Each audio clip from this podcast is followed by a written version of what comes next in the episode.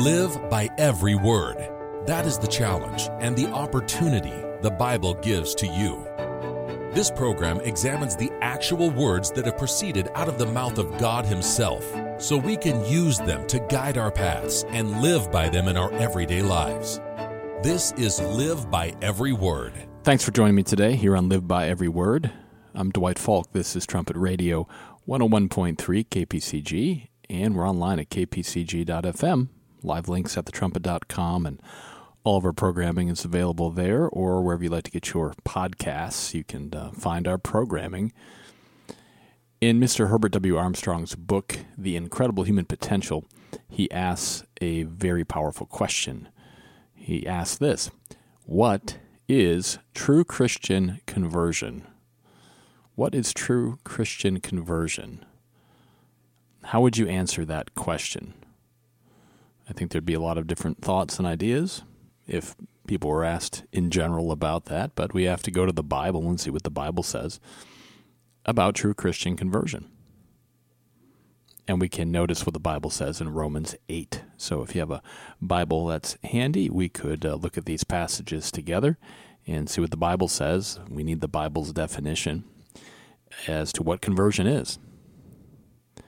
Romans 8, starting in verse 6, we'll read verses 6 through 9. It says, For to be carnally minded is death, but to be spiritually minded is life and peace. Because the carnal mind is enmity against God, for it is not subject to the law of God, neither indeed can be. So then, they that are in the flesh cannot please God. In other words, those that are thinking with a carnal mind. Verse 9 says, But you are not in the flesh, but in the Spirit, if so be that the Spirit of God dwells in you. Now, if any man have not the Spirit of Christ, he is none of his. And so, a Christian then is one who has received and in whose mind dwells the Holy Spirit of God. We have to have received and have the Spirit of God dwelling in us. It has to be in our mind. Mr. Armstrong writes this in The Incredible Human Potential. He says, So understand this. A person is a Christian in God's sight only while God's Holy Spirit is dwelling in him, not before and not after. So that's a pretty clear definition there from Romans, and then Mr. Armstrong expounds upon that we have to have God's Spirit. It has to be dwelling in us, and we have to be growing, as we'll see. A person receives God's Spirit upon repentance and faith, being baptized with the laying on of hands by a minister of God. And of course, God has to do the calling and call somebody to that, and they have to accept that. And then when a person receives God's Spirit, they must use it to continue to grow and to develop the character of God. There has to be this continual growth process. And Christ taught all about this, this conversion process, in Luke 19. So, again, part of the process is obviously the, the calling, which is so important. God has to call. John 6 and verse 44 says that. And then the person has to repent and they have to have faith in Christ's sacrifice and go through the, the process of baptism and the laying on of hands. But it has to be a life of growth, a life of development, a, a process that continues from that. That's not the whole process. That's vitally important, the baptism and such, but then there's a process that goes forward. And Christ taught about this. He, he gave a parable in Luke 19. So if you'd like to look at Luke 19, we'll see what Christ taught about this uh, continual growth is needed, continual growth and development, fruits of the Holy Spirit. Luke 19 and verse 12, it says, He said, Therefore, a certain nobleman went into a far country to receive for himself a kingdom and to return. And he called his ten servants, and he delivered them ten pounds, and said unto them, Occupy till I come. But his citizens hated him and sent a message after him, saying, We will not have this man to reign over us. And it came to pass that when he was returned, having received the kingdom, Then he commanded these servants to be called unto him, to whom he had given the money, that he might know how much every man had gained by trading. So, this is a parable talking about Jesus Christ, who did, of course, live humanly, was a perfect sacrifice, died, was crucified, and he went away to a far country. He's on the right hand of God the Father in heaven as our intercessor and advocate and high priest and the head of his church. And he's working very much uh, on behalf of his people today. So when he comes back, though, he's going to want to see what people gain. Those that he gave this pound to. And that typifies a bit of God's Holy Spirit. Those people that were called and went through the baptismal process and received God's Spirit at the laying on of hands, what what did they do with that gift that God gave? Well, Christ is going to find out. He will return with the kingdom of God. He'll have that kingdom. And he wants to know what people did. Those that were given his spirit, what did they do with it? And verse 16 then came the first saying, Lord, your pound has gained 10 pounds. Each one of them gets a pound, and, and this person, they gain 10. And he said unto him, Well, you good servant, because you have been faithful in a very little, have you authority over 10 cities. So there's a reward. A reward is given for growth. Salvation can't be earned in that sense, but God does reward us according to our works. He wants to see what we'll do, and then He gives us a reward based upon how much we've grown. Verse 18 The second came, saying, Lord, your pound has gained five pounds. And he likewise said to him, Well, be you over five cities. Pretty clear what he's saying here. Okay, if you've gained 10, then you get a bigger reward. If you've gained five, well, it's, it's good. Lesser reward, but it's still good and verse 20. And another came, saying, Lord, behold, here is your pound, which I have kept laid up in a napkin. For I feared you, because you are an austere man. You take up that you lay not down, reap that you did not sow. And he said unto him, Out of your own mouth will I judge you, you wicked servant. Wow, this person's a wicked servant. You knew, it says, that I was an austere man, taking up that I laid not down, and reaping that I did not sow. Wherefore then gave not you my money into the bank, that at my coming I might have required mine own with usury? And he said unto them that stood by, Take him, take from him the pound, and give it to him that has ten pounds. In verse 25, they said, Well, Lord, he's got ten pounds verse 26, he says, For I say unto you that unto every one which has shall be given, and from him that has not, even that he has shall be taken away from him. And so this last servant, he didn't do anything with it. He didn't grow. He didn't grow. He, he didn't do anything. And he didn't grow, and so there was no reward for him, and he even missed out on the gift of salvation. So, conversion, you see, this is a process here. God's Spirit has to be present, and then a person has to grow. They have to grow. Mr. Armstrong comments on this parable in The Incredible Human Potential. And he says, On his return, his servants, to whom he had given the money, that is, the beginning unit of God's Spirit at conversion, are to be called to an accounting. See, we all have to think about that. If we've been called and if we've been given God's Spirit and you know repented and had faith and been baptized and received that down payment of God's Spirit, well then the question is, well, what are we doing with it? We will be called to an accounting. How how much did we grow in the conversion process? Christ is going to find out how much every person has gained while he was gone. We read that. How much have you gained? What did you do with what I gave you? Mr. Armstrong says this means each Christian is expected to grow spiritually in spiritual knowledge and grace. And you can see that in 2 Peter 3 and verse 18. We have to grow in spiritual knowledge and grace. He says the Christian life is a life of spiritual going to school, of training for a position in God's kingdom.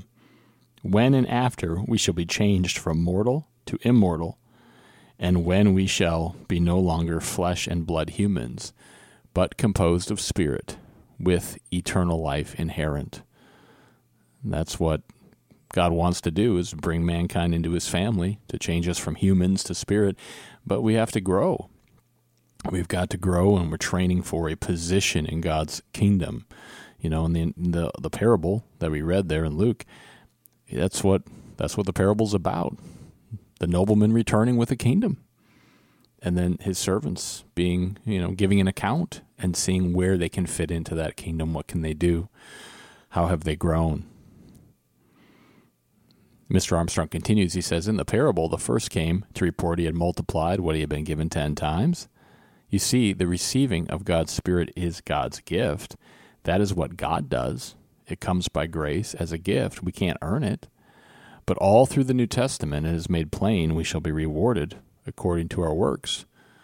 Not saved by works we have done. This man had, by his own application, multiplied his spiritual gift ten times his one pound was now ten pounds. He received a greater reward than the one who had gained five pounds. He put in effort by his own application, by submitting to God and letting God direct him in this life. He grew and he prepared for that kingdom and, and could be given an awesome reward. And the reward doesn't just benefit that person, then they can help other people. Mr. Armstrong says the nobleman, Christ, said to him, Well, you good servant, because you have been faithful in a very little, have you authority over ten cities. So he had qualified to rule, as Mr. Armstrong points out. And he'd been obedient to God's commands. He'd follow God's government. And there's a big point there that we have to learn to be ruled before we can learn to rule. The idea of ruling seems pretty good. I think most people like that on some level. But we have to learn to be ruled first. That's such an important point. We have to follow government, and then we can be used to help implement that that government. That's part of that conversion process. That's how we grow, following God's government, obeying His commands. And as we see the second servant, he increased his spiritual stock of goods five times. So he qualified in this life for half as much as the first servant, and he was given that reward, half the reward. And so the parable of the pound shows, Mr. Armstrong writes, the parable of the pounds shows Christians are to rule under Christ when the kingdom of God is set up. Jesus was speaking of government, world government. He's speaking of world government, a real government that will come and rule. The government of God will rule this earth when Jesus Christ returns. And right now, those people that he's working with through this conversion process have to be developing fruits, fruits of God's Spirit, and multiplying God's Spirit and using it and growing from it. It's a process. It's not. It's not just a get baptized and that's it. It's a conversion process that has to continue. And as Mr. Armstrong points out, the purpose of the Christian life is to train future kings to rule with and under Christ. So it's a process. It's a process. And we need to be growing and developing the character of God. And as we read, a Christian, a person that's truly converted, is one who has received and in whose mind dwells the Holy Spirit of God. And then, of course, they have to be using it. They have to be using it to grow. And it is a process. It is a process. And it's something that we have to continue to work at and to keep growing and to keep developing. And that's why we have time in this life to have experience and to use God's Spirit correctly. And, and to grow, and if we make mistakes, to get up and to keep going and make sure that we are repenting and continuing to repent and to change we have to grow and we read about that or we heard the reference in 2 peter 3.18 we have to grow spiritually in grace and knowledge of christ That's in 2 Peter 3 and verse 18. It's a continual growth process. A growth process. And Mr. Armstrong writes that because many do not correctly understand the whole above mentioned process and, that he described there and the incredible human potential, and we've hit some of the highlights, he said they can become discouraged and some even give up trying to live a Christian life.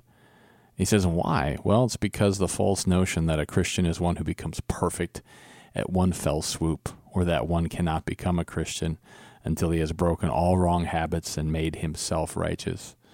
And so he, he explains that, look, it is a process. And he's, again, it's not just his thinking on it or something like that. He's taking it from the Word of God. It's a process.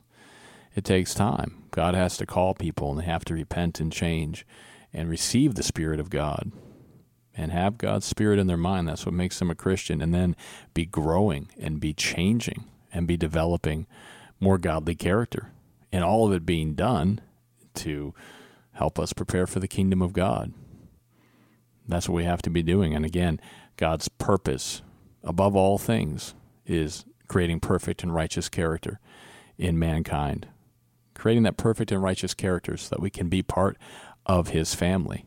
But it is a process. Conversion is a process, and it does require being called, it does require repenting, it does require faith, it requires baptism, the laying on of hands, the receiving of God's Spirit, and then as we saw there from the parable of the pounds, it requires using God's Spirit to grow and to develop more of God's character. And we have to do that our entire lives. Keep growing and keep growing and changing and preparing to be part of the kingdom of God so he can use us in whichever way he sees fit. And we want to be as useful as possible, of course.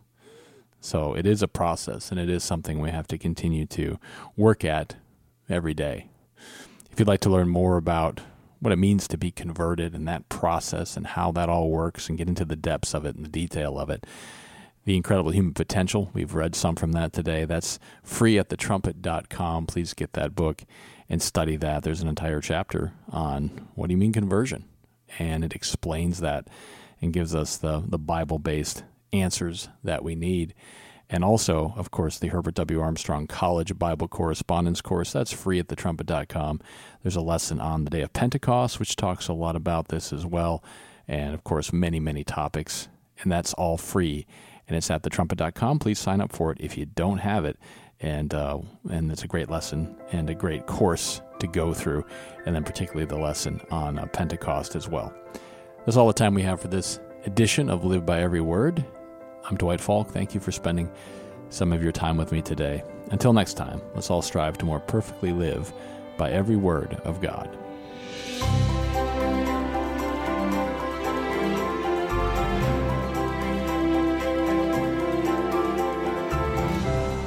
You've been listening to Live by Every Word on Trumpet Radio 101.3 KPCG and online at kpcg.fm and thetrumpet.com.